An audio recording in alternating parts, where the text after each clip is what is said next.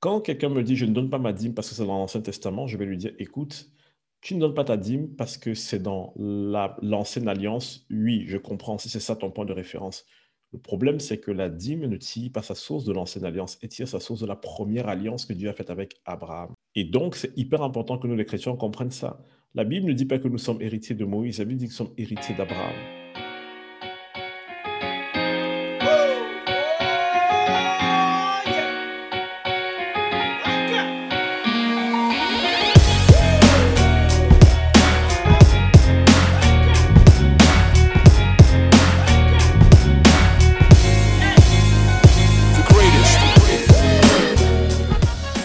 De nous découvrir, bienvenue. Ici, c'est Full Conversation de podcast avec Pierre Inès et Yelena, tes hosts. Avant qu'on deep dive dans l'épisode à venir, si tu apprécies Full Conversation de podcast, abonne-toi à notre chaîne Apple Podcasts, Spotify, SoundCloud, laisse-nous 5 étoiles et dis-nous en quelques lignes ce que tu as apprécié dans l'épisode. Si tu ne l'as pas encore fait, go follow notre compte Insta, Full Conversations, avec S à la fin, pod, afin d'être sûr de ne manquer aucun épisode. On te garantit, tu vas kiffer chaque épisode et tu ne voudras pas rater ça. Donc, sois caring like, laisse un commentaire, partage l'épisode à tes potes, fais tourner l'info, tu sais ce que tu as à faire.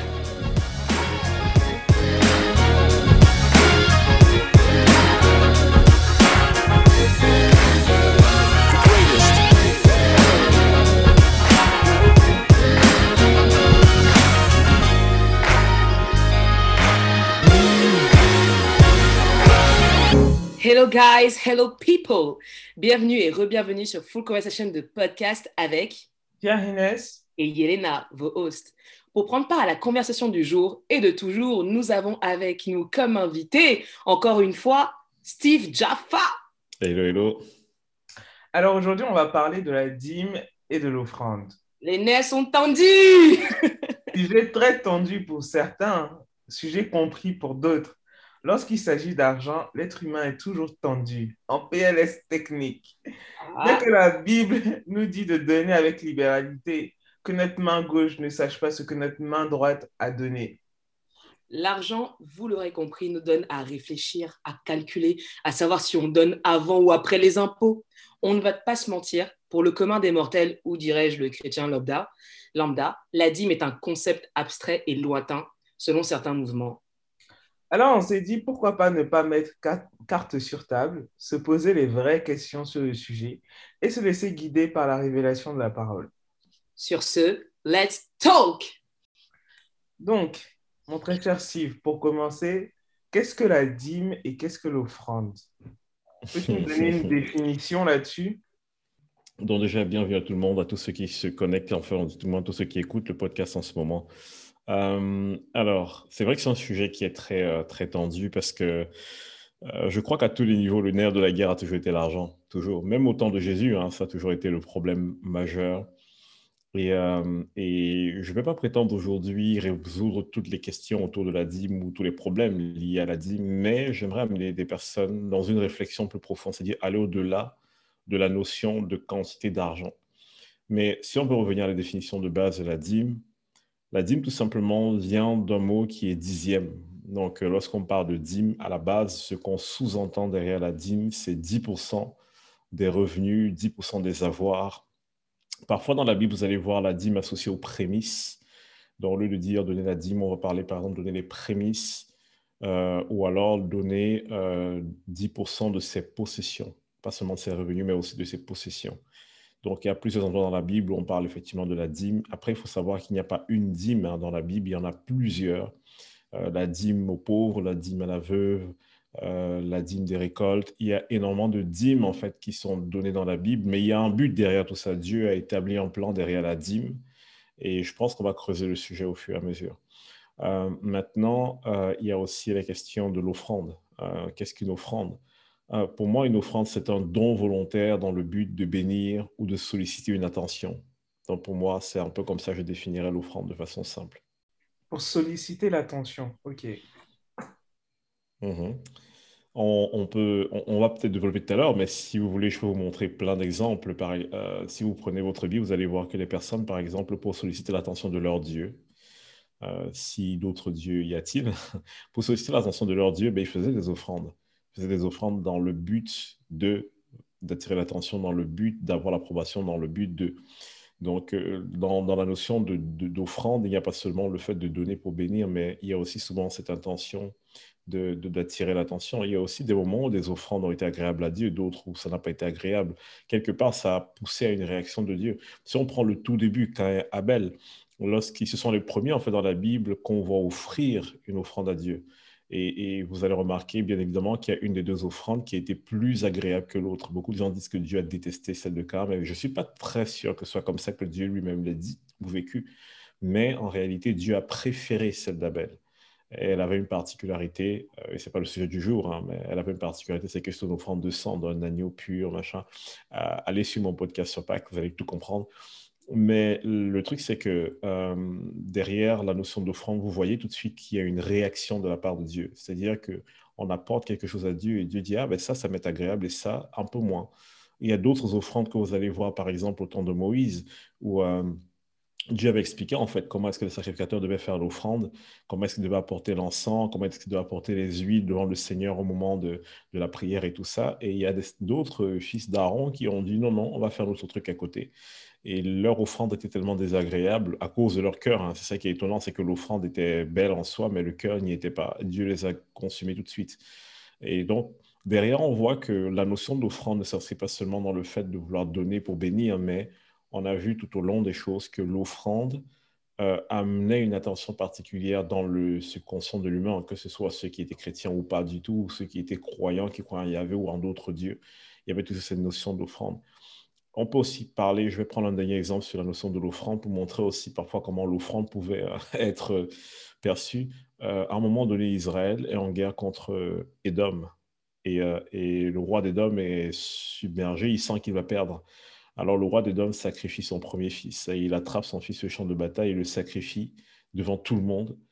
Euh, il l'offre en offrande. Et on dit en fait que cette offrande était tellement dégueulasse, ça tellement, ça tellement horrifié Dieu que Dieu, même Israël, tout le monde, ils se sont retournés, ils sont partis. Ils ont fait, mais c'est horrible mon gars, on veut même plus faire la guerre avec toi, c'est horrible ce que tu viens de faire. Donc euh, vous voyez que l'offrande, comme je dis, en fait, il y a derrière le fait de donner, mais il y a aussi cette, notion de solliciter une attention, de retenir une attention, de marquer. Donc, l'offrande peut être tournée de plusieurs manières, mais aujourd'hui, on va essayer de rester un peu dans le cadre qui nous concerne, le cadre de la Nouvelle Alliance. Ok, bah, merci, parce que du coup, j'ai plein de trucs. Je me dis, mais attends, est-ce que déjà le fait de demander une offrande pour solliciter l'ascension de, est-ce que c'est déjà quelque chose de correct, entre guillemets? Est-ce que c'est pas. Est-ce que la démarche déjà est bonne et saine? Mais bon. En tout cas, si tu peux répondre, merci. Mais sinon, euh, résume-nous en une phrase la différence du coup entre la dîme et l'offrande. Hmm, si je prends l'exemple du salaire, je, pense que c'est intéressant de prendre un truc concret pour que les gens puissent visualiser. Si je prends l'exemple du salaire, 10% de ton salaire, c'est la dîme. C'est-à-dire que prenons notre exemple. Imaginez lorsque vous percevez votre salaire. Tout le monde sait que son salaire est calculé sur du brut.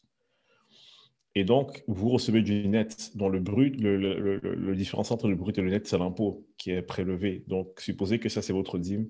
Maintenant, sur votre net, ce que vous allez décider parfois de donner pour aider, ceci, cela, c'est un don. C'est un peu, c'est une offrande que vous faites en, d'autres termes. Donc, la, la, dîme est un peu comme la part due à Dieu sur le salaire, qui est évalué à 10%. Mais l'offrande, ça va être ce qu'on va prendre de notre subsistance, cette partie volontaire qu'on va prendre de notre subsistance pour, euh, on va dire, participer, donner euh, euh, ouvertement. Un, petit exemple que vous pouvez voir, c'est que si vous prenez l'exemple en fait dans la Bible de cette dame qui vient donner ses deux sous, ça va à un moment donné, euh, Jésus raconte l'histoire. Jésus ne raconte pas, Jésus vit une histoire. Il est assis dans, dans, dans, la cour du temple et il est en train de voir les personnes qui sont en train d'amener leurs dîmes, d'amener leurs offrandes, d'amener leur argent au temple et les gens viennent donner. Mais il y a une dame, une veuve qui arrive et qui donne les deux sous qu'elle avait, tout ce qu'elle avait, elle donne. Et au moment de s'en aller, Jésus dit Ah non, non, non, non, vous lui rendez ce qu'elle vient de donner. En fait, cette femme n'a pas donné une dîme, elle a donné une offrande, en fait, parce que ce n'est pas, elle n'a pas de revenus, les veuves n'avaient pas forcément de revenus, vu qu'elle était dépendante de la société. Donc, elle a donné une offrande et cette offrande a marqué le cœur de Jésus. Jésus lui a restitué son offrande. Mais on en reparlera tout à l'heure. Mais euh, voilà, c'est juste pour dire que la dîme, c'est dans le cadre, si on veut, veut être strict sur la chose, hein, c'est juste de se dire que la dîme, ce sont les 10% de mon revenu qui reviennent à Dieu. Et l'offrande, c'est tout ce que je vais donner au-dessus de ces 10%, tout ce que de moi-même je vais décider de donner joyeusement. D'accord. Donc moi, si, enfin, moi, l'image que j'ai eue là pour visualiser rapidement, c'est comme si pour moi, la dîme, c'est vertical et l'offrande, c'est... Enfin, la, la dîme, c'est descendant et l'offrande, c'est ascendant, dans le sens où la dîme, c'est ça vient d'une instruction, vu que tu as dit que c'est ce qui est dû, alors que l'offrande, c'est vraiment le cœur de la personne qui volontairement euh, s'en va donner.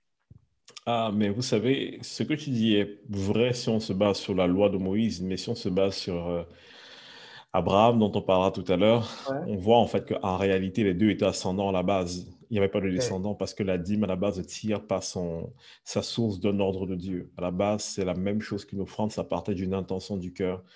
Et on va, on va en parler tout à l'heure. Et vous allez voir qu'à la base, les deux étaient ascendants. Ok, parfait. Donc, pourquoi donner sa dîme et ses offrandes alors? Pourquoi? Il on peut, on peut, on va, on va essayer d'être terre à terre. On va essayer d'être terre à terre ici. On se parle en tant que chrétien ou des gens qui découvrent la foi. Dieu a toujours été, on va dire, pragmatique sur sa façon de fonctionner. Et euh, si vous regardez par exemple l'histoire d'Israël, euh, de comment est-ce que Dieu a mis à part les sacrificateurs, si vous connaissez un peu cette histoire, vous allez voir que au début, ce que Dieu avait prévu, c'est qu'il y ait des gens qui s'occupent du culte. Et Dieu s'est dit, je veux prendre tous les premiers-nés mâles, tous les garçons premiers-nés, pour travailler dans le temple pour être des sacrificateurs ou des lévites. À la base, c'est eux qui étaient destinés à travailler dans le temple. Mais après l'affront que Dieu a vécu euh, lorsque Israël s'est détourné de lui pour adorer de faux dieux quand ils sont arrivés euh, au mont Horeb, euh, la tribu de Lévi s'est levée pour venger l'honneur de Dieu. Et Dieu s'est dit à partir d'aujourd'hui, je ne prends que la tribu de Lévi pour faire la, la, en fait, pour s'occuper de tout ce qui est sacrifice, et ainsi de suite. Et donc, c'est de là, en fait, que vient la position de Lévi comme sacrificateur et, lévite. C'est pour ça que le mot lévite vient vraiment de la tribu de Lévi. Donc, c'est finalement ceux qui servent dans le temple sont, sont les descendants de Lévi. Et alors, pourquoi est-ce qu'il fallait donner sa dîme à ce moment-là? Parce que Dieu avait mis en place ces gens dont le rôle était de prier, intercéder, faire ce qu'il faut pour le peuple, représenter Dieu auprès du peuple, poser les jugements. En fait, ils étaient comme les magistrats de l'époque. Et, au final, Dieu s'est dit, ben, comme nos impôts aujourd'hui servent à payer les institutions publiques, Dieu s'est dit, OK, je, mets en place la dîme comme étant une loi, une règle, que vous allez, vous allez verser cette dîme euh, euh, aux, personnes, en fait, aux lévites qui s'occupent en fait de vous et de tout ce qui concerne vos cultes et tout ce qui concerne aussi toute la partie, on va dire, un peu administrative de vos vies. Et euh, cette dîme va servir en fait de salaire pour eux. Bon, à la base, la dîme était certes destinée à Dieu, mais elle passait au travers de la main des Lévites. Si on prend un exemple, un petit détail de la dîme, par exemple, vous allez voir que la dîme était versée au temple, mais seulement la dîme de la dîme était, était pour Dieu seul, était sanctifiée totalement. Donc la dîme, lorsqu'on la versait, même au niveau des offrandes, on le voit, hein, lorsqu'on sacrifiait par exemple des offrandes, Dieu disait telle partie de l'offrande m'appartient et telle autre, vous pouvez la manger après. Donc, on voit que Dieu avait mis en place en fait un système pour que ceux qui s'occupaient justement du service dans le temple, des cultes et tout ça, puissent aussi avoir des moyens de revenus parce qu'eux n'avaient pas droit aux terres. Eux n'avaient pas le droit de cultiver, n'avaient pas le droit de faire autre chose. Donc, la dîme avait été mise en place pour pouvoir soutenir un peu le clergé de l'époque. Et donc, aujourd'hui, ça n'a pas changé. Dieu a toujours ce projet-là, que des personnes qui mettent leur vie à part soient soutenues financièrement. L'apôtre Paul le dit un peu de cette manière. Il dit, le, le, n'empêchez pas le bœuf de manger là, ne muselez pas le bœuf là où il est en train de labourer, n'empêchez pas le bœuf de manger là où il laboure. Pourquoi? Parce qu'il dit, euh, s'il y a des personnes qui sont là et qui travaillent au service de Dieu en votre faveur, c'est votre responsabilité, en fait, de mettre à disposition ce qu'il faut pour que ces personnes-là puissent avoir un revenu, parce qu'elles mettent leur vie à part, elles ne font rien d'autre que de servir Dieu en votre faveur. Donc, la dîme aujourd'hui garde vraiment cette même approche, cette même, ce même objectif de s'assurer que les personnes qui font le service pour Dieu, ou les personnes qui gèrent des ministères, puissent avoir des ressources pour que leur ministère tourne et qu'eux-mêmes soient rémunérés et puissent vivre, tout simplement. Donc, pourquoi donner sa dîme? Déjà dans ce sens-là, dans ce but-là. Maintenant, on parle de pourquoi donner des offrandes. Je vous ai pris des exemples tout à l'heure où je vous ai dit qu'il y a plusieurs visions derrière l'offrande. Maintenant, pour aborder aussi l'éthique derrière la vision, parce que, OK, on était sous l'Ancien Testament et Dieu marchait selon la loi de Moïse, parce que c'était comme ça que Dieu s'était, euh, on va dire, euh, attaché au peuple. Ils avaient rejeté en fait l'alliance d'Abraham, ils ont préféré celle, une autre qui était donnée à Moïse. Et donc Dieu s'est dit, OK, très bien, j'ai mis en place des instructions. Si vous obéissez bêtement aux instructions, vous aurez la, rémunération qui va avec. Si vous n'obéissez pas, vous aurez la sanction qui va avec. Donc, en obéissant juste au fait de donner des offrandes, ben, la réalité, c'est que Dieu avait mis une promesse aussi sur les offrandes. Dieu savait que tout ce qui était apporté était vu comme une semence. Et donc, Dieu ne pouvait ne pas réagir à une personne qui vient donner une offrande, qu'elle soit en raison ou en tort. Mais en réalité, si vous voyez plus tard, Dieu a fait plein de choses par grâce, parce que le temps de la révélation de Christ n'était pas venu. Mais si vous lisez Hébreux 4 et 5, vous allez voir que Jésus vient remettre en question plein de choses où Jésus dit en réalité, beaucoup de trucs que vous avez offerts et donnés à Dieu n'étaient même pas agréables à Dieu. Mais Dieu a fait ça juste parce qu'il avait compassion de vous. La réalité, c'est même pas que vos offrandes ou vos dîmes lui ont plu. Euh, et, euh, et, si, on, si, on, revient sur la question de l'offrande, pourquoi je fais des offrandes? Parce que j'ai aussi ce cœur généreux, parce que je vois qu'il y a des besoins peut-être supplémentaires. La dîme me permet de mettre en place ce qu'il faut pour que le clergé puisse vivre, pour que les pasteurs, pour que les, les ministères puissent exister. Mais si on veut aller plus loin, qu'est-ce qu'il faut? Il faut aller plus loin que ça aussi dans les finances, dans les dons. Donc, si j'ai un cœur généreux et que je veux propulser quelque chose, je veux impulser quelque chose, je peux faire une offrande volontaire pour amener la chose plus loin. Mais comme je dis aussi, il y avait euh, aussi cette idée, quand on faisait l'offrande, de vouloir attirer l'attention, solliciter l'attention de Dieu, donner quelque chose pour être béni en retour. Ce que beaucoup de gens oublient juste aujourd'hui, c'est que Dieu voit les cœurs. Et euh, sans vouloir piquer, beaucoup d'offrandes ou beaucoup de dîmes euh, on n'en voit pas la bénédiction, on n'en voit pas la multiplication juste parce qu'en réalité, nos cœurs sont, euh, on va dire, quand même un peu vicieux. Dieu voit ça. Dieu sait que ce n'est pas droit. Et beaucoup de gens oublient une chose, c'est qu'au final, il est impossible d'être agréable à Dieu sans la foi. Donc, euh, la foi, c'est pas juste croire que Dieu va faire. Hein. La foi, c'est croire ce que Dieu croit. Parce que voilà, j'ai des gens qui disent j'ai la foi, mais est-ce que ce que tu es en train, ce en quoi tu as la foi, c'est agréable à Dieu? Donc, si la foi, c'est aussi croire ce que Dieu croit, si on n'est pas dans, aligné avec Dieu, c'est un peu normal que ce qu'on qu'on sème ne, ne, ne rapporte pas de fruits parce qu'on est en train de semer dans le but de satisfaire nos passions, on demande dans le but de satisfaire nos passions. Et Jacques nous dit qu'une telle personne qu'elle n'espère même pas recevoir de Dieu. Donc il y a vraiment une question de mobile aussi derrière. Donc pourquoi donner sa dîme Parce que c'est ce que Dieu a mis en place en fait pour soutenir les ministères. Pourquoi donner son offrande? C'est parce que j'ai cette conscience-là qu'on veut aller plus loin, on veut toucher plus de personnes, on a besoin de moyens. Et je choisis volontairement d'aller au-delà de la dîme, de donner une offrande. Mais après aussi, il y a souvent cette question de sacrifice volontaire où Dieu dit, OK, sème pour récolter. Mais une fois de plus, s'il vous plaît, mes amis qui m'entendez, euh, ça, ça doit être impulsé par Dieu, pas par un pasteur qui essaie de vous faire les poches. Du coup, que dis-tu aux personnes qui disent que la dîme, c'est dans l'Ancien Testament et pas dans le Nouveau Testament? Du coup, je ne donne pas ma dîme, vu que Jésus n'en a pas, entre guillemets, parlé. Jésus n'a pas parlé de la dîme, oh, bien sûr, Jésus en a parlé. C'est vrai que les gens qui disent ça, je pense qu'ils n'ont pas creusé la question. Et quelque part, ça nous arrange, en fait, de citer Ancien et Nouveau Testament. Maintenant, moi, je vais plutôt remettre un peu d'ordre dans tout ça. Je vais en tout cas essayer sans vouloir être prétentieux. Euh, nous avons divisé, ou la Bible, de notre point de vue, est divisée en Ancien et Nouveau Testament. Et on pense que ce qui sépare l'Ancien et le Nouveau Testament, c'est une page blanche. Euh, ce n'est pas vrai du tout. Hein. En réalité, la Bible n'est pas divisée en Ancien et Nouveau Testament. La Bible est divisée en Ancienne et Nouvelle Alliance. Donc, les gens qui me disent Ah oui, mais en fait, euh, je n'obéis pas à telle chose parce que c'est dans l'Ancien Testament, je vais juste vous préciser quelque chose. Si vous lisez Hébreu, Hébreu dit que Jésus a été fait sacrificateur selon l'ordre de Melchisedec. Melchisedec, c'est un personnage de l'Ancien Testament, dont Jésus est venu restaurer le ministère de qui? D'Abraham et de Melchisedec. Donc, si on dit aujourd'hui qu'on ne veut pas obéir ou bien on ne veut pas donner la dîme parce que c'est dans l'Ancien Testament, ben ne suivez même pas Jésus parce que Jésus, il est venu en fait faire quoi? Il est venu tout simplement mettre en place le ministère, restaurer le ministère, la promesse qui avait été donnée à Abraham au travers de Melchisedec. Mm Donc, euh, il y a vraiment cette réalité-là qu'on doit prendre en compte sur le fait que euh, on ne doit pas regarder la Bible en termes d'Ancien et Nouveau Testament, mais en termes d'Ancienne et Nouvelle Alliance. Donc déjà, c'est la première erreur que les gens font quand ils disent « je ne donne pas ma dîme ».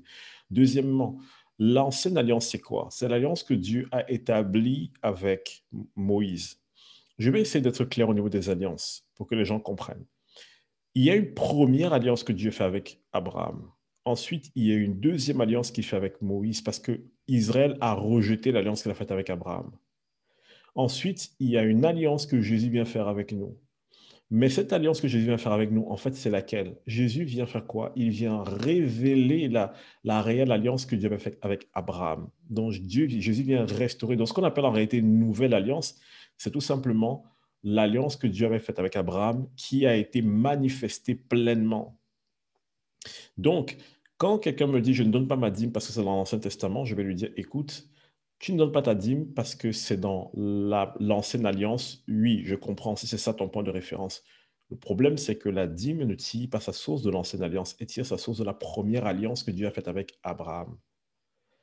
Et donc, c'est hyper important que nous, les chrétiens, comprennent ça. La Bible ne dit pas que nous sommes héritiers de Moïse, la Bible dit que nous sommes héritiers d'Abraham.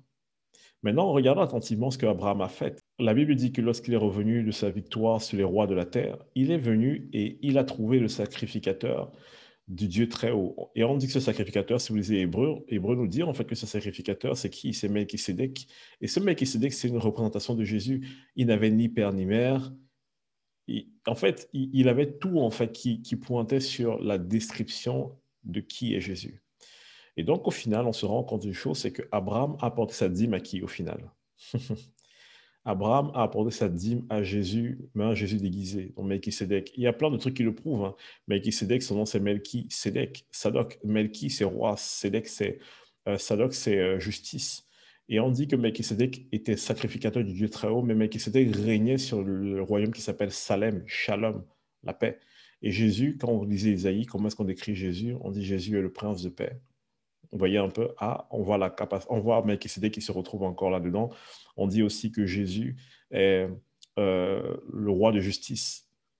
Et Melchizedek, c'est même dans son nom, roi de justice. Donc vous voyez en fait que Melchizedek, c'était Jésus qui était, on va dire, préfiguré. Il était caché parce qu'il ne pouvait pas se révéler encore à ce moment-là. Ce n'était pas le temps.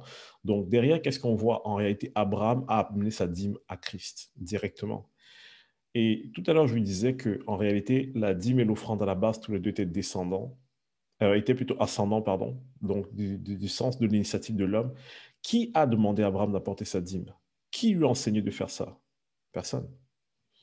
Nulle part on ne voit une instruction de Dieu sur tu dois donner la dîme de tes revenus. Non, Abraham était reconnaissant de ce que Dieu a fait. Et l'élan du cœur d'Abraham, c'était je veux à mon tour bénir Dieu. Je veux vraiment mettre quelque chose en place parce que je reconnais que tout me vient de Dieu. Et Abraham a donné sa dîme. C'est la première fois qu'on voit que la dîme est donnée. Maintenant, il y a des gens qui vont venir me dire, ah oui, mais il l'a fait qu'une seule fois. Bon, qu'est-ce qu'on en sait? La Bible nous dit que Abraham l'a fait, la Bible ne le cite qu'une seule fois, effectivement, en ce qui concerne Abraham. Mais il y a quelque chose que j'ai aussi envie de vous dire. Quand Dieu se présente dans la Bible, Dieu se présente comme le Dieu de qui? Abraham, Isaac et Jacob, n'est-ce pas? Vous n'avez jamais vu quelque part Dieu dire, je suis le Dieu de Moïse. Souvent, il dit, je suis le Dieu de vos pères. Mais, généralement, Dieu ne se présente pas comme le Dieu de Moïse, il se présente comme le Dieu d'Abraham, Isaac et Jacob. Quel est le point commun entre les trois? Les trois étaient sous l'alliance que Dieu a faite avec Abraham. Et je vais vous dire une chose, si vous lisez attentivement, vous allez voir que Isaac a donné sa dîme, Jacob a donné sa dîme aussi. Mhm. Tous ont apporté une dîme au Seigneur. Jacob, on le dit un peu moins, c'est moins clair pour Jacob, il faut creuser un peu pour comprendre. Mais Isaac, c'est clairement dit en fait. Isaac, lui aussi, à un moment donné de sa vie, il a pris ses revenus, il a pris ses possessions et il a donné une dîme au Seigneur. À qui il a donné, je ne sais pas. Mais toujours est-il qu'on voit bien que cet élan de cœur, de générosité, de reconnaissance existait déjà. Donc à la base, la dîme n'était pas une loi. La dîme l'est devenue au temps de Moïse, où Dieu a imposé à Israël. Et vous savez pourquoi est-ce que Dieu leur a imposé ça? Parce que le cœur d'Israël s'était endurci. Israël était devenu endurci et Dieu leur a dit, OK, comme je ne peux pas traiter avec vous d'égal à égal comme étant des fils avec un, comme des fils avec un père, mais je vais vous mettre une loi pour que vous vous rendiez compte en fait de votre misère. Mais bon, Israël a cru que la loi était là pour les sauver, mais non. Et c'est de là que vient cette euh, aversion contre la dîme, parce que la dîme, en fait, était imposée à ce moment-là, au temps de Moïse. Mais avant le temps de Moïse, au temps d'Abraham, d'Isaac, de Jacob, la dîme se donnait. Mais qui leur a imposé ça? Personne. Donc chacun a donné, en fait, de façon délibérée, par amour, par foi, par reconnaissance. Donc, vous voyez en fait pourquoi est-ce que je dis que l'histoire de la dîme, c'est délicat, parce que euh, nous qui sommes en Christ, nous qui sommes chrétiens, nous qui sommes ceux du Nouveau Testament, nous savons que nous sommes héritiers d'Abraham. Ça veut dire que nous faisons les choses en Christ, certes, mais avec comme background Abraham. Et moi, j'ai envie de dire ceci. Si Abraham a trouvé bon et juste d'être reconnaissant, de manifester sa reconnaissance par le fait de donner à Dieu, moi aussi, je veux faire ça. Vous savez, si vous ne donnez pas à Dieu, Dieu ne va rien vous faire. Hein. Dieu ne va pas vous frapper ou quoi que ce soit. Non, non, non. Les gens qui viennent avec la loi de Moïse pour vous forcer, ah, si tu ne donnes pas à Dieu, tu voles Dieu. Non, non, tu ne voles pas Dieu. Euh, il faut dire les choses. Malachi était sous la loi, donc quand Malachi parle de, de, voler Dieu, euh, c'est un peu normal parce qu'ils étaient sous la loi. Même quand Jésus parle du fait que les gens volent Dieu, qu'ils ne donnent pas leur dîme, c'est normal parce qu'ils euh, sont sous la loi. Mais quand Jésus nous restaure sous la nouvelle alliance, rappelons-nous qu'il nous restaure sous quelle alliance? La première que Dieu a faite avec Abraham, l'alliance de la grâce. Et cette alliance-là, Dieu n'a jamais mis en poids sur les épaules d'Abraham. Dieu lui a toujours laissé le libre choix. Et Abraham a tout fait par la foi. Abraham a porté sa dîme par la foi, par la reconnaissance, par amour pour Dieu. Voilà ce qui motivait le cœur d'Abraham. Toutes les offrandes, tous les sacrifices qu'il a fait. Personne ne lui avait imposé ça. Vous, vous avez la seule fois où Dieu demande à Abraham de sacrifier quelque chose, c'est son fils. Mais regardez attentivement, Dieu n'a jamais demandé à Abraham de sacrifier quelque chose, du moins pas pour lui. Donc, à l'exception du moment où Dieu scelle l'alliance avec Abraham, où il lui demande de sacrifier des animaux, et à l'exception de son fils, Dieu n'a jamais demandé à Abraham d'apporter quelque chose, de donner quelque chose. Abraham l'a toujours fait parce que son cœur était reconnaissant. Donc aujourd'hui, moi, mon cœur est reconnaissant. Mon cœur est reconnaissant du fait que je suis aimé, je suis choisi, appelé, sauvé, je suis protégé, tout ça. Et donc, la loi de Moïse m'aide juste à avoir des révélations sous la dîme. La loi de Moïse m'aide à comprendre la puissance qu'il y a derrière la dîme. Mais mon origine, ce qui motive mon cœur, ce n'est pas la loi de Moïse. Ce n'est pas l'ancienne alliance. C'est la première alliance qui a été faite avec Abraham. Et c'est en vertu de cette alliance-là que moi, je, donne ma dîme. Pas pour que Dieu me bénisse, mais parce que je reconnais que tout me vient de Dieu. Et c'est ce qu'Abraham a fait. C'est dans cet état d'esprit qu'on devrait donner la dîme. le cœur avant tout. Donc, que réponds-tu à des personnes qui disent que c'est leur argent et que ça leur revient ah ben, on revient encore sur, euh, tu vois ce que je, viens de dire, juste avant, sur la question de la dîme. Euh, il faut comprendre que tout est une question d'état d'esprit, tout est une question en fait de révélation. Une personne qui n'a pas la révélation de pourquoi Abraham a donné sa dîme, elle ne va pas donner la dîme dans le bon état d'esprit et ça va être un fardeau plus qu'une joie. Pour moi, aujourd'hui, la question de la dîme ne se pose pas parce que je sais que je suis héritier selon Abraham. Je sais que je suis fils de Dieu. Je sais que j'ai été choisi, appelé, aimé. Donc, étant dans cet état d'esprit, qu'est-ce qui se passe dans ma tête? Il se passe dans ma tête que je me dis, euh, en fait, comme Abraham, je vis par la foi. Et tout ce que j'aime vient de Dieu. Les victoires d'Abraham, il a reconnu que ça lui venait de Dieu. Et tous les fruits de ces victoires, il s'est dit quoi? Je vais offrir une dîme sur tous mes revenus, sur toutes mes possessions, sur toutes mes richesses, parce qu'il reconnaissait tout le venait de Dieu. Aujourd'hui, la vie me vient de Dieu. Mes finances me viennent de Dieu, le travail que j'ai me vient de Dieu. Oui, j'ai bossé, j'ai étudié, machin, mais je peux vous dire une chose, si tu, peux étudier pendant des siècles, si Dieu te dit qu'il va te mettre des bâtons dans les roues, il va le faire. Maintenant, heureusement, Dieu n'a pas cette intention pour ses enfants. Ce serait ridicule de voir Dieu comme ça. Mais il y a quelque chose qui est intéressant, c'est que euh, Aujourd'hui, je sais que tout me vient de Dieu. Parce que j'ai cette révélation que tout me vient de Dieu, quelle est l'attitude normale, logique, évidente? C'est que mais j'ai envie, en fait, à mon tour, que tout ça ait un sens. Voilà pourquoi je donne ma dîme. Donc, quand quelqu'un me dit c'est mon argent, c'est mon argent, c'est moi qui l'ai gagné, je dis oui. En attendant, ta vie, c'est pas la tienne. Ta santé, c'est pas la tienne. Toutes ces choses-là sont fragiles.